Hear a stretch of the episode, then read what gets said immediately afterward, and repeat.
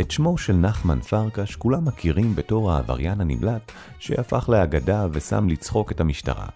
לא כולם יודעים כי לפני שפנה לחיי הפשע, פרקש היה התקווה הגדולה של עולם האגרוף, וכונה מוחמד עלי הישראלי. מה הוביל את פרקש למסלול הרסני של פשיעה? ובכלל, מה גורם לאדם נורמטיבי להפוך לעבריין? בר דעת, הפודקאסט של אוניברסיטת בר אילן. והפעם, דוקטור רותם לשם, מהמחלקה לקרימינולוגיה, לוקחת אותנו למסע בתוך מוחו של פושע.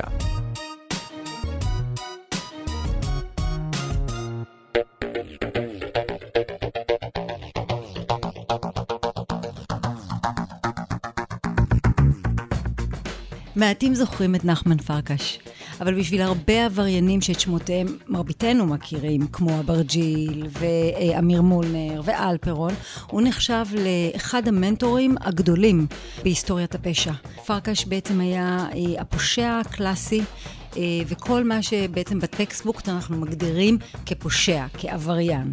בשנות החמישים אה, פרקש היה בעצם מתאגרף אה, מקצועי, הוא צבר הצלחות בתחום הזה, הוא תיארו אותו כמתאגרף שמפיל את היריבים שלו בנוקאוט, זאת אומרת ממש מביס אותם. השוו אותו למוחמד עלי הישראלי.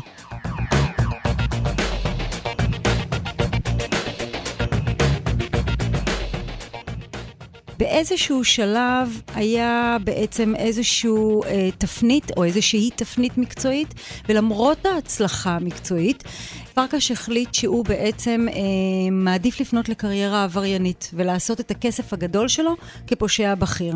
העבירות שלו התמקדו בשודים מזוינים של בנקים, בתי עסק, שוד מזוין מפורסם היה של חברת תנובה, דירות פרטיות, ואת כל זה הוא בעצם עשה בשיטות מאוד מתוחכמות. אה, הוא גם ביצע עבירות של אלימות וסמים. ובמיוחד כאשר הוא נתפס, המוח היצירתי לא רק סייע לו לבצע עבירות מתוחכמות, אלא גם סייע לו להימלט מבתי הכלא. ולפחות ארבע פעמים הוא הצליח להימלט ממאסר ממושך בבתי כלא, כשהשוטרים, המשטרה, גורמי האכיפה, לא מבינים איך הוא הצליח לעשות את זה.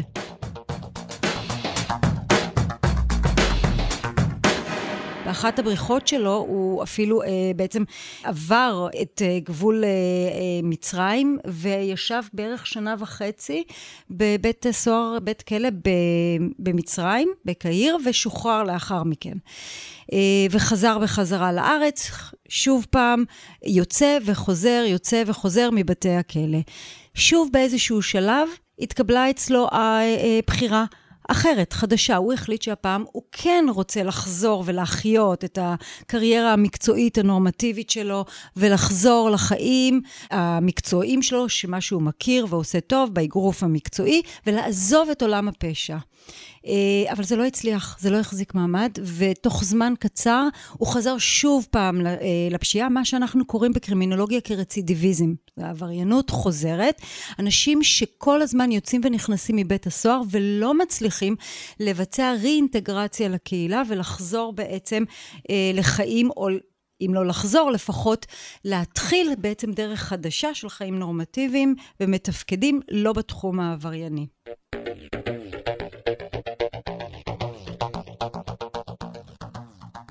בסופו של דבר אה, הוא מצא את עצמו באזור אה, הצפון, באזור ראש פינה, צפת, מירון. אה, ראו אותו מקבץ נדבות, אה, ישן אה, בהרים, בטבע, הוא מאוד אהב את הטבע, הוא, הוא, הוא תיאר את עצמו כ, כזאב בודד. אה, פרקש גם משמעות של זה זה זאב, וזה מאוד התאים לאישיות המתבודדת שלו, למרות שכן יש לו, אה, הוא התחתן, ניסה את מזלו בנישואים, בקשר קשר זוגי ונולד לו בן, אבל שוב, כל המסגרות הנורמטיביות התפרקו. גם מעטים יודעים שהשיר של אהוד בנה, יוצא אל האור, נכתב בהשראה של הפגישה איתו. אמ, מה שמראה בעצם את המורכבות של הדמות של העבריין. עבריין הוא לא רק לא מוסרי, לא רק אלים, לא רק אחד שפוגע במישהו אחר. באדם העבריין יכולים להיות צדדים אחרים.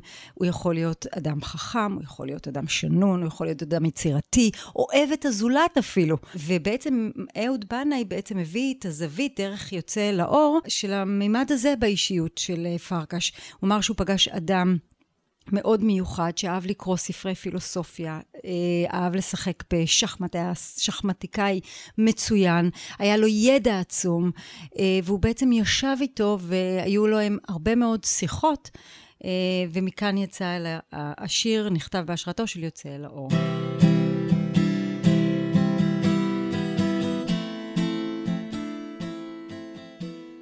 הוא מת ב-2014, בגיל 78, מצאו אותו במערה, בפתח המערה בהר מירון, כשהוא עם סימני חבלה אה, על הגוף שלו, שככה לא ידעו אם זה בעצם אה, רצח או שפשוט מוות טבעי, פציעות, אה, נפילה בטבע, אבל זה נשאר אה, תעלומה. גם בהלוויה שלו אה, כתבו עליו את הדברים האלו, שהוא היה אדם, אה, קראו לו בעצם, או הגדירו אותו שודד בנקים ביש מזל, אה, אבל אה, שחמטאי טוב, חלילן טוב, אה, אה, מוזיקאי, אה, פילוסוף הומניסט, הומניסט, זאת אומרת שבעצם אנחנו מכירים הומוניזם כמשהו שהוא מאוד אה, אהבת הזולת ודאגה לזולת וראיית האחר מעבר לעצמי, וזה כביכול כל מה שאנחנו, נוגד את מה שאנחנו, תפיסות שלנו אה, והדעות שלנו לגבי אה, מיהו העבריין. אה, אז מה הוביל אותו בעצם אה, אה, לפשיעה? מה גרם לו לצאת ולחזור שוב פעם? אה, לסטות מהדרך הנורמטיבית, כי כביכול היה לו הכל. אנחנו מדברים על אדם שהיה אה, בשיא הצלחה הקרייריסטית, עם עתיד מזהיר לפניו, מה גרם לו לבוא ולהגיד, אני לא רוצה את זה יותר, אני רוצה פשע.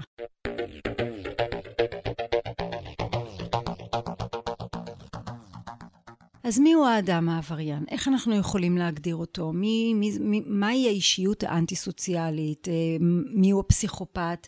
האם העבריין שונה מהאדם הנורמטיבי? האם אנחנו יכולים להגיד, לזהות על סמך צורה חיצונית מיהו עבריין ומיהו לא? האם אנחנו גם יכולים על סמך תכונות אה, אישיותיות לבנות פרופיל אה, אישיותי עברייני? והתשובה היא מאוד מאוד מורכבת, והיא לא נובעת מכן או לא, וגם לא אפילו מאפור. זאת אומרת, כי גם באפור הזה, בין השחור ללבן, יש המון רבדים אה, וגוונים של אותו אפור. אה, כי אנחנו מדברים על התנהגות של של אדם. והתשובה היא, אה, לשאלה הזו היא מאוד מאוד מורכבת, וכאן אני אנסה לשפוך אור אה, על איך מגיעים אה, ל, ל, ליכולת הזו של אה, לבנות פרופיל עברייני. היכולת שלנו כחברה ל, לנבא התנהגויות עברייניות כדי שיעזרו לנו בבנייה של תוכניות טיפול ותוכניות מניעה ושיקום, ובכלל לעשות אותנו כחברה אנושית, חברה טובה יותר, הומנית יותר, שהפגיעות באחר הן יותר מצומצמות. כשאנחנו מנסים במחקר להבין מיהו העבריין ומיהו האדם הנורמטיבי, והאם אנחנו יכולים לאפיין אנשים עבריינים או אוכלוסייה עבריינית אה, לעומת אוכלוסייה נורמטיבית, אנחנו במחקר שלנו הרבה פעמים מבודדים את הגורמים לצורך החקירה. אבל בעצם לא ניתן להפריד את הגורמים השונים, כי הגורם החברתי מתערבב עם הגורם הביולוגי, מתערבב עם הגורם הסביבתי, המשפחתי, ההיסטוריה של האדם. לכאן אנחנו יכולים להכניס תחום מסוים, שהוא כרגע צובר תאוצה, וזה תחום האפיגנטיקה. שבעצם האפיגנטיקה באה ואומרת, אה, יש לנו את הגנים שלנו, את הגורמים המולדים שלנו, את הגורמים התורשתיים. האדם נולד עם מערך גנטי מסוים שקובע נטיות. וכשאני מדברת על סביבה, כן חשוב לי לציין, יש הרבה מאוד הגדרות לסביבה, אני מדברת על הסביבה החיצונית. כי אני יכולה לדבר גם על אה, גורמים תזונתיים ופרדיספוזיציה אה, גופנית כסביבה. זאת הסביבה שבה, אה, אה, סביבה פנימית, שקובעת או משפיעה על איך האדם מתנהג ואיך האדם ירגיש ואיך האדם, על מה הוא יחשוב. אה, אבל יש את הסביבה החיצונית שעליה אני רוצה כאן להתמקד כשאנחנו מדברים על אפי גנטיקה, שזו כל הסביבה שהיא מחוץ לאדם, שאלו גורמים בעצם חיצוניים, שמשפיעים על הקשר בין אה, התורשה, הגנטיקה, אה, לבין ההתנהגות לבין איך שהאדם פועל. אז לפני שאני מדברת על, ה, על הקשר הזה שאפיגנטיקה אה, עוסקת אה, בו, כמה מילים, מין איזשהו פריוויו לאפיגנטיקה. אז קודם כל, ההתפתחות המבנית והתפקודית של המוח האנושי זה דיאלוג מתמשך בין גנטיקה לסביבה. Uh, הגנים משפיעים על מבנה המוח, על הקשרים שהם יוצרים בין תאי העצב השונים, בין האזורים השונים במוח, בין נוירונים שהם בעצם תאי עצב, ובעיקרון ההתנהגות שלנו זה ביטוי של uh, גורמים סביבתיים וגנטיים שמשפיעים על היכולת של המוח להסתגל לדרישות הסביבה המשתנות. אנחנו יודעים שהמחשבות, הרגשות וההתנהגות מושפעים כולם מהקשרים של מיליארדי תאי עצב, שהם מושפעים מהגנטיקה והסביבה. קצת על המושגים של אפיגנטיקה. האנטומיה של המוח אה, היא בעלת מידת תורשתיות גבוהה. והגורמים הגנטיים, אנחנו יודעים שמהווים תרומה משמעותית למבנה, למבנה האנטומי של המוח ולתפקודי. יש את מה שאנחנו קוראים לו הגנום. הגנום זה סך כל המידע התורשתי, שהוא מופיע בכל גרעין תא בגוף בצורה של 23 כרומוזומים וכרומוזום המין. זאת אומרת שיש לנו בסך הכל 24 כרומוזומים. יש לנו בעצם ב-DNA שלנו כ-25 אלף גנים, והם מקודדים ב-DNA שלנו. ה-DNA לא ניתן לשינוי. כל אדם זה בעצם הבלופרינט, הטביעת אצבע הייחודית של כל אדם, וכל אחד מהגנים מורכב מרצף אה, של נוקלוטאידים, שזה תרכובת אורגנית. ומה שה-DNA בעצם עשה, מה שהגוף עשה, האורגניזם עשה, הוא שכפל את עצמו ויצר את ה-RNA. RNA זה העתק של התוכנית הגנטית של המקור, במקור אנחנו לא יכולים לגעת, וה-RNA זה שכפול, וה-RNA הוא זה שמשתנה. ואלו בעצם הגנים שבאים לידי ביטוי כשאנחנו רואים את זה, דרך או באמצעות ההתנהגות, המעשים של האדם, והמחשבות שלו גם, וגם הרגשות שהוא מחצין החוצה. ה-RNA זה העתק של התוכנית הגנטית המקור, הוא מתורגם לחלבונים או לחלקי חלבון, ועם זה אנחנו משחקים, או עם זה הסביבה משחקת. מה הכוונה הסביבה משחקת, או אנחנו משחקים עם זה כחוקרים או ברפואה? זה הביטוי גנים. כאשר אדם קם בבוקר ושותה קפה, זה יוצר שינוי ב-RNA שלו.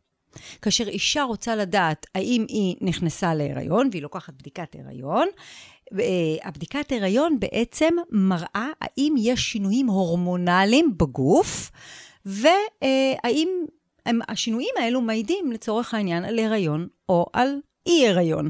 לכן ממליצים גם לפעמים לעשות את הבדיקה בבוקר, בשתן הראשון של הבוקר.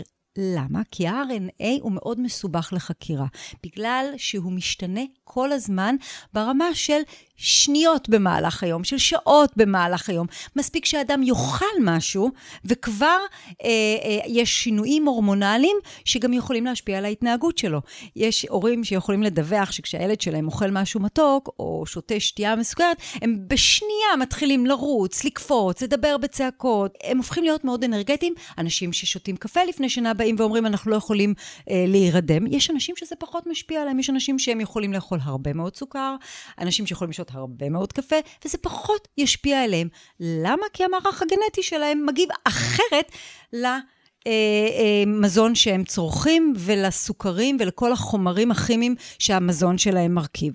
וזה בעצם ה-RNA, והוא מאוד קשה למחקר. זה לא אומר שזה לא אפשרי, יש היום את המחקר של הגנטיקה המולקולרית, ודרך הגנטיקה המולקולרית זיהו גנים שיש להם קשר לנטיות עברייניות והתנהגות עבריינית, למשל גן של המאווה, MAOA, נחשב לגן שמיוחס להתנהגות עבריינית, להתנהגות אגרסיבית ואימפולסיבית. כאשר יש רמות נמוכות, יצור נמוך של הגן הזה, יש רמות גבוהות של אימפולסיביות והתנהגות אגרסיבית, וזה גן שנמצא במחקרים מלו, של גנטיקה מולקולרית, נמצא אצל הרבה מאוד עבריינים.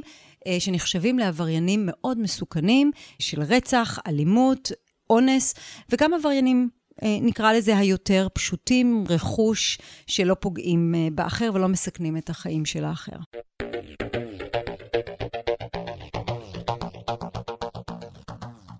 אני חוזרת uh, לסיפור של נחמן פרקש ולעוד הרבה מאוד דוגמאות על עבריינים וסיפורים, סיפורי חיים עברייניים שאנחנו שומעים בעיתונות, בחדשות, ב- בספרי המדע.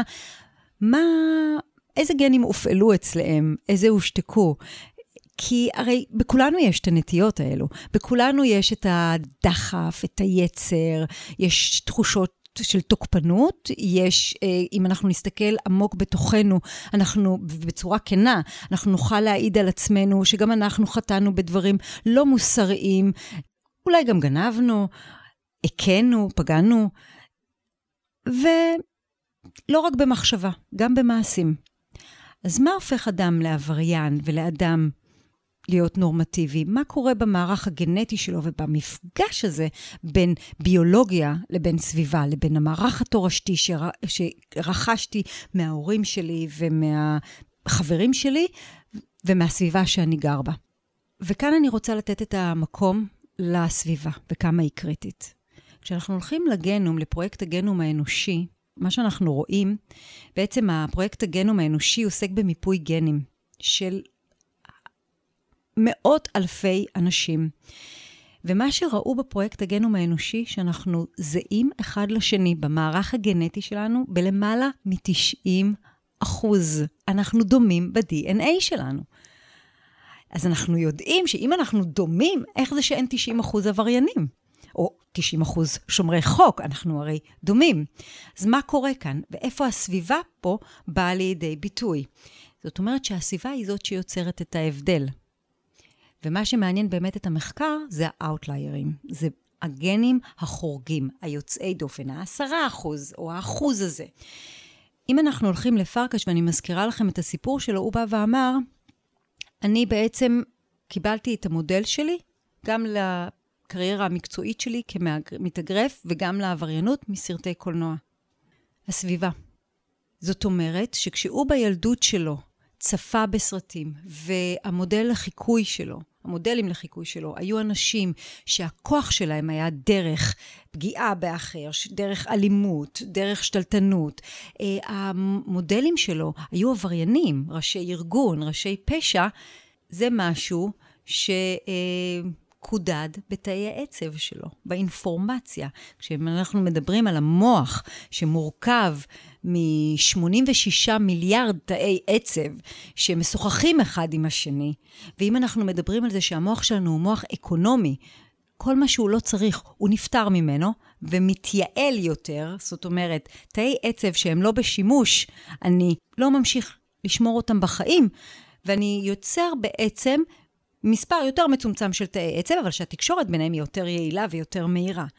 אז זה כמו אה, אדם שעוסק בספורט, אה, אדם שעוסק במוזיקה, אדם שעוסק בלימוד אקדמי כלשהו.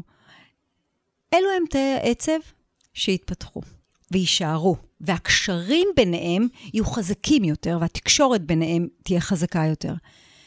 אם אדם גר באזורי פשיעה, למשל, ביחידות קטנות, מיקרו-גיאוגרפיות, ששם אחוז הפשיעה הוא מאוד גבוה, ששם אה, יש אה, עבריינים, ששם יש שימוש בסמים, ששם פותרים בעיות באלימות. הוא מגיע ממשפחה בעצמו. משפחה שהיא עבריינית, או לפחות שנורמות מוסר הן לא בדיוק אה, נורמות אה, חזקות, נור, נורמות דומיננטיות. זה מה שיקודד אצלו בתאי העצב. אלו תאי העצב שיישמרו. אה, זה מה שבעצם יבנה או ישפיע על האזורים השונים במוח.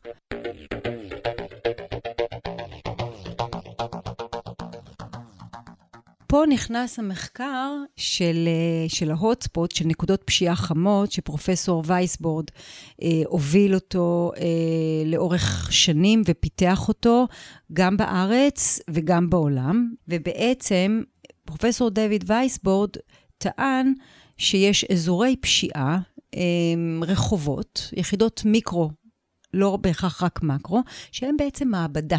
הם מעבדה שיש לנו שם הכל. יש לנו שם את כל גורמי הסיכון לפשיעה. יש לנו מצב אה, סוציו-אקונומי נמוך, יש לנו רמת השכלה נמוכה, יש לנו אה, אנשים שמסתובבים שם וגרים שם, ויש להם קשר הדוק מאוד לפעילות עבריינית.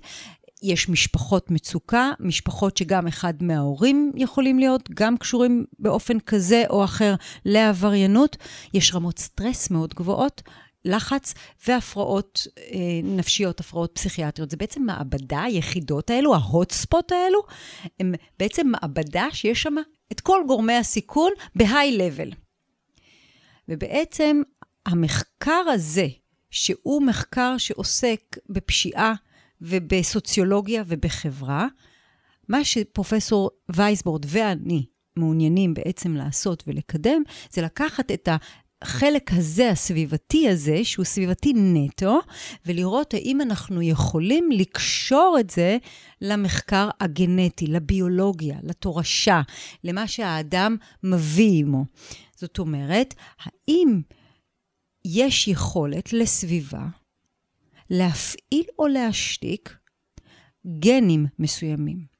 אנחנו יוצאים מתוך נקודת הנחה שאצל אנשים שמשתייכים למשפחות פשע, מידת התורשתיות שם והגנים שמופעלים, שקשורים לפשיעה, הם אחרת מאשר אצל האדם הנורמטיבי, או הם מופעלים בצורה שונה. יש פה אפקט של פרדיספוזיציה. אנחנו מדברים על אנשים שיש להם פרדיספוזיציה לעבריינות, קרקע מכינה לעבריינות, בגלל, לא רק בגלל הסביבה שהם גרים בה, אלא גם בגלל המערך התורשתי, בגלל הגנטיקה ושנות הילדות שלהם וההתפתחות של השנים הראשונות שלהם. אנחנו חייבים לזכור, כשאנחנו מדברים על תורשה, אנחנו מדברים על נטיות.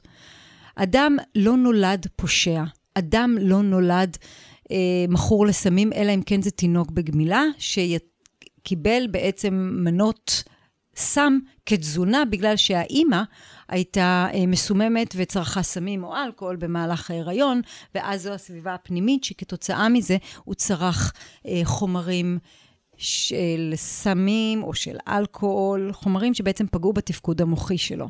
אבל אדם נולד עם נטיות, הוא לא נולד עם התנהגות, הוא לא נולד עם מחשבות, הוא לא נולד, לא נולד עם רגשות. וחשוב מאוד להבין שבגלל זה יש לסביבה תפקיד קריטי וחשוב, אני הייתי אומרת, הרבה יותר מהתורשה. קשה מאוד להגיד באחוזים, זה 50 אחוז, זה 50 אחוז, זה 40 אחוז, זה 60 אחוז, אבל אם אין פגיעה נוירולוגית, אם אין פגיעה אורגנית, לסביבה יש תפקיד גבוה, לעניות דעתי, הרבה יותר מאשר לגנטיקה והרבה יותר מאשר לביולוגיה. בגלל שהמערך הגנטי יכול להשתנות, וזה מחקרים מראים, הוא יכול להשתנות כתוצאה מהמפגש של האדם עם הסביבה שלו. אדם שנולד כבר מרגע הלידה שלו נחשף לסביבה החיצונית, ומכאן המוח מתחיל להתפתח. המוח הוא פוטנציאל. הסביבה מממשת את הפוטנציאל הזה. הסביבה תחליט מה יבוא לידי ביטוי בפוטנציאל הזה שאנחנו קוראים לו המוח האנושי. עד כמה האדם יוכל לממש את היכולות המוחיות שלו, ועד כמה לא. וזאת הסביבה.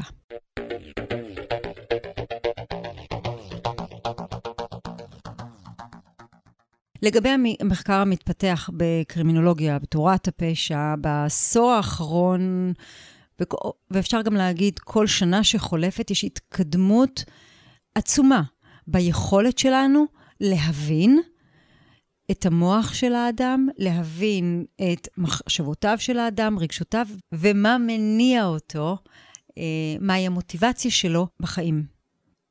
יש טכנולוגיה שמסייעת לנו במחקר הזה.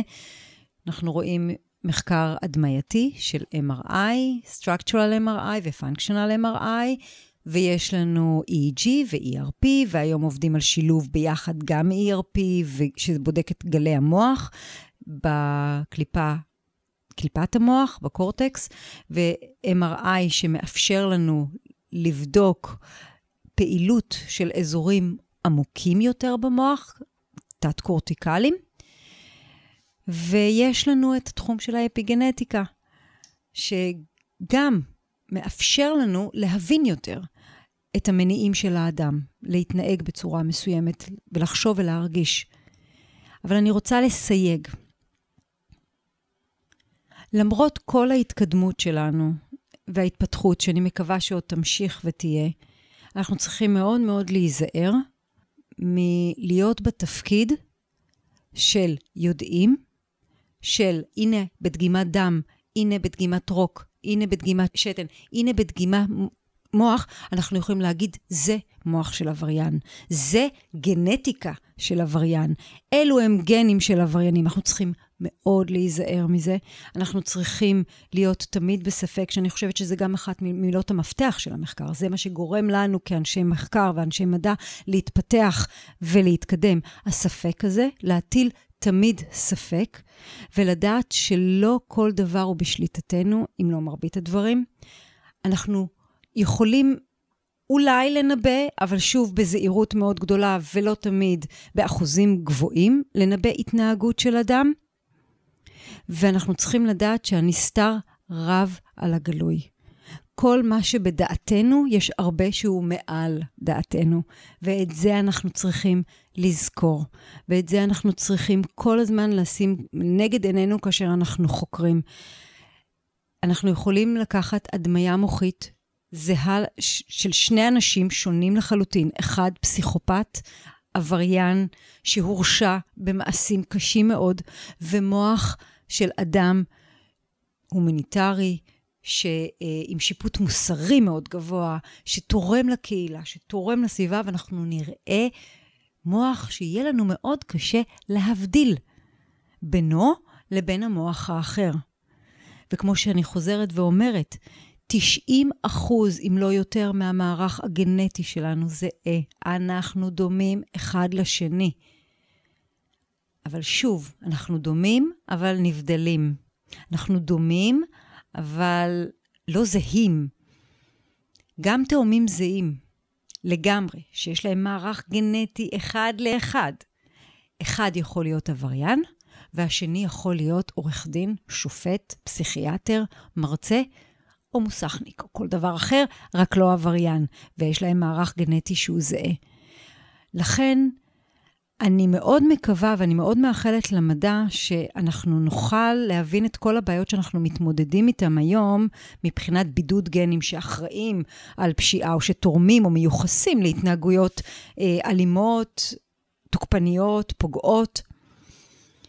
חוסר אמפתיה, חוסר מצפון, שיפוט מוסרי נמוך, כל מה שאנחנו משייכים את זה לעבריין הקלאסי. אני מאחלת לנו שנוכל כן לדעת ולזהות ולעשות את ההקשרים הנכונים, וגם לראות את התפקיד של הסביבה בזה.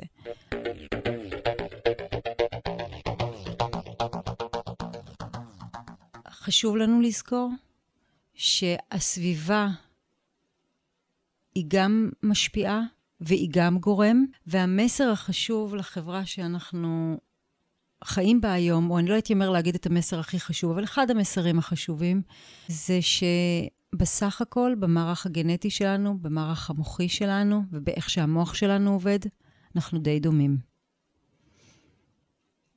ומוח של פסיכופת יכול להיות זהה למוח של אדם שומר חוק. ורואים את זה ומראים את זה במחקרים הדמייתיים.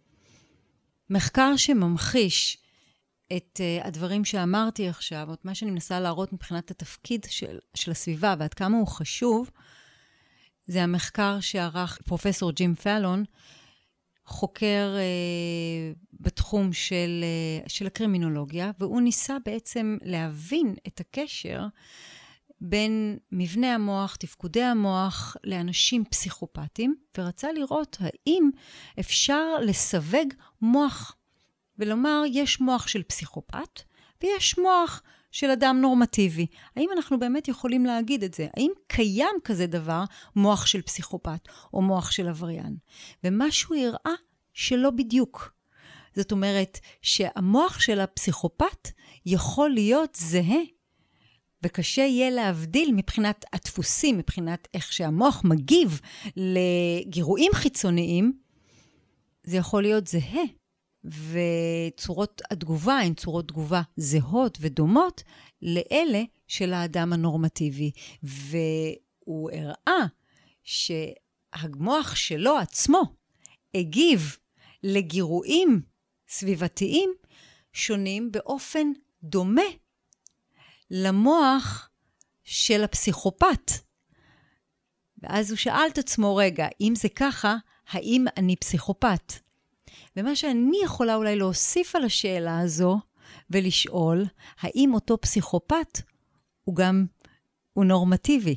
זאת אומרת, האם באותו מוח פסיכופת יש גם נטיות של האדם הנורמטיבי, של האדם החומל, של האדם האמפתי, רק שהם לא באו לידי ביטוי, והנטיות הרצחניות, הפוגעניות, הן אלו שבאו לידי ביטוי. כי בסופו של דבר, כמו שפלו נראה במחקר שלו, המוח שלו היה זהה במבנה שלו, באנטומיה שלו ובתפקוד שלו, למוחות של הפסיכופטים. תודה שהאזנתם לבר דעת. מיטב המרצים והחוקרים של בר אילן בחרו עבורכם את הנושאים המסקרנים ביותר מתחום התמחותם. התוצאה? ספריית פודקאסטים משובחת שכולה זמינה לרשותכם. בר אילן, משפיעים על המחר, היום.